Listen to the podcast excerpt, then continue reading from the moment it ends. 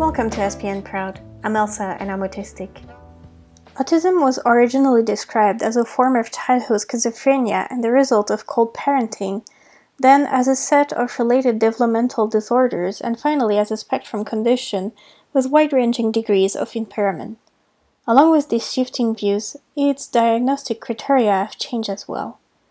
Here is how the Diagnostic and Statistical Manual of Mental Disorders, DSM, the diagnostic manual used in the United States has reflected our evolving understanding of autism. Why was autism initially considered as a psychiatric condition?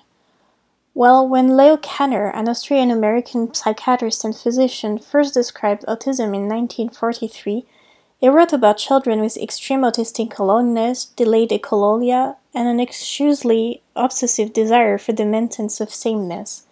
He also noted that the children were often intelligent and some had extraordinary memory. As a result, Kanner viewed autism as a profound emotional disturbance that does not affect cognition. Thank you so much for listening and see you next time.